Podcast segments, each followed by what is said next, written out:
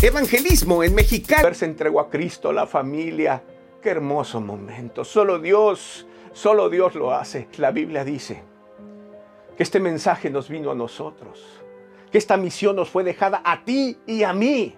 No fuimos llamados solo para sentarnos en la iglesia cada domingo a cantar coros parados una hora. No, hoy más que nunca necesitamos nosotros ir a la gente. Por eso anímate a hacer evangelismo de barrio.